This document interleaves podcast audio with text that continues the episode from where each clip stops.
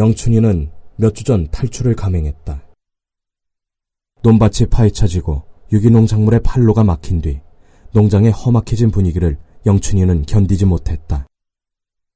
작업을 감독하는 한국 아저씨들도 우리를 거칠게 대했다. 어차피 완성되지도 못할 숙소 공사에 우리를 동원해 벽돌을 어설프게 나른다고 기합을 주었다. 우리는 벽돌을 세 장씩 안고 숙소 주위를 다섯 바퀴 뛰었다. 과자 삼촌이 말리지 않았다면 열 바퀴를 뛰었을 것이다. 그날 오후 리옹우가 몸살에 걸렸다. 리옹우는 몸이 약하고 머리가 모자란 아이였다. 자신이 남들과 다른 이유에 대해 그는 이렇게 말하곤 했다. 어릴 적에 아빠가 내를 죽일 잡돌이를 하고 댄졌어. 축구볼을 댄지듯이 단통 댄져버렸다니까.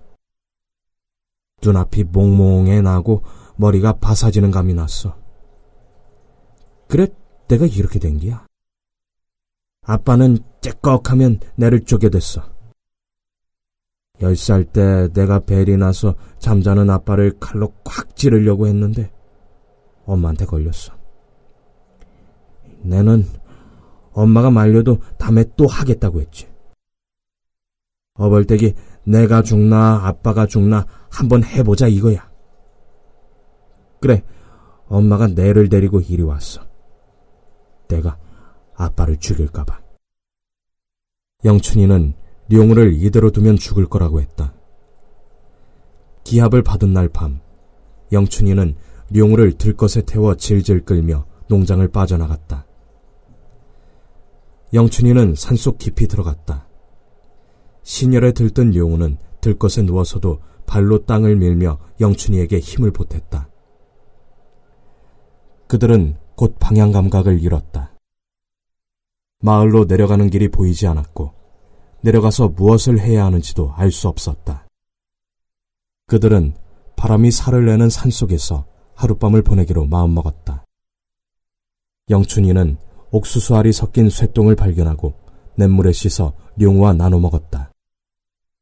추위에 지쳐 잠들기 직전에 농장의 조선족 아저씨들이 그들을 찾아냈다.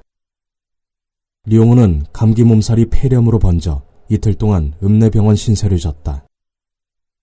영춘이는 방 안에 감금돼 근신해야 했고 영춘이의 어머니는 점심때까지 논두렁에 무릎 꿇고 회개 기도를 올리라는 지시를 받았다.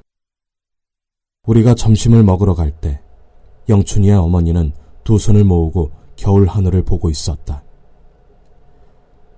하늘에서 창백한 겨울 햇살이 쏟아졌다. 영춘이의 어머니는 얼굴을 잔뜩 찌푸리면서도 하늘에서 눈을 떼지 못했다. 하늘 한복판에 이름 모를 새 한 마리가 날고 있었다. 영춘이는 나중에 장로 새끼를 죽이고 농장을 또 탈출할 거라고 말했다. 밤늦도록 나는 숙소로 돌아가지 않았다. 추위가 예리해졌다. 바람이 웅웅 비명을 지르며 내 뺨을 긁어 시린 통통을 일으켰다. 나는 추위를 이기려고 농장 이곳저곳을 돌아다녔다. 식당 뒤편에 아저씨들이 모닥불을 피워놓고 모여 있었다. 과자 삼촌의 얼굴도 보였다. 아저씨들은 모두 기영이 아재의 열변을 듣고 있었다. 모닥불의 열기에 그의 얼굴이 달아올랐다. 읍내 것들이 농장을 망치려고 길을 쓰는데야 심통이 골려서 볼 수가 없어. 우리가 죄범인가? 해도 해도 분수가 있어야지. 기영이 아재는 성미가 불같은 남자였다. 그를 제압할 수 있는 사람은 과자 삼촌밖에 없었다. 그는 장로의 눈을 피해 곧잘 싸움을 벌였다. 농장에 들어온 지 얼마 안 되어 나는 그가 칼을 들고 날뛰는 모습을 본 적이 있다. 농장에서 일어나는 싸움은 모두 돈이 원인이었다. 읍내 유지들이 유기농 농작물의 판로를 막을 때까지 아저씨들은 한 달에 120만 원 정도의 월급을 받았고 대부분 번 돈을 중국에 송금했다. 가족 중 누가 아프거나 큰 돈이 필요한 사람은 형편이 나은 사람의 돈을 구워 송금하기도 했다. 돈을 갚지 않는 아저씨와 시비를 벌이던 기영이 아재는 아내가 중국 군인이랑 붙어먹고 있다는 소리를 듣고 칼을 들었다. 그가 진짜 찌를 것처럼 상대를 벽에 몰아붙인 채 칼을 휘둘렀을 때 과자 삼촌이 둘 사이에 뛰어들었다. 허공을 가르던 기영이 아재의 칼이 과자 삼촌의 이마를 긁었다. 과자 삼촌은 피를 흘리며 기영이 아재의 팔을 등 뒤로 꺾었다. 과자 삼촌에게 붙들린 채로 상대를 바라보던 기영이 아재의 그 눈빛이 이날 모닥불 앞에서도 번뜩이고 있었다. 장로가 약조를 걸레 조각같이 져버렸어. 돈을 내놓아야 할 거야, 임매? 이거 소비 돈만 받아갖고 어이 사나? 아글타글 fun전을 모아봐야 빚만 남소. 시체 마냥 살면 그거이 사람의 틀거지인가 말이야. 과자 삼촌이 말했다. 낸들 이 노릇이 소원이겠는가? 그러더라도 이 모양으로 털고 중국에 가면 운수가 틀 곳도 없다. 누가 허타히 돌아가겠다나?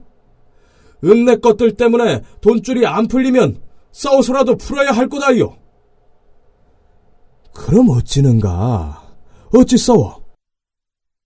싸우면 싸우지. 왜 못 싸운답니까? 눈에서 불지가 나는데 참고 있는 것보단 옳소. 그럼 다가 쫓겨난다이? 쫓겨났으면 벌써 쫓겨났지비. 한중 수교도 한다는데 우릴 왜서 쫓아내? 지금 세월엔 고아되는 놈이 배통을 채우는 판이오. 아이 글쎄 어써봐야 1호의 효력도 없는 상식지.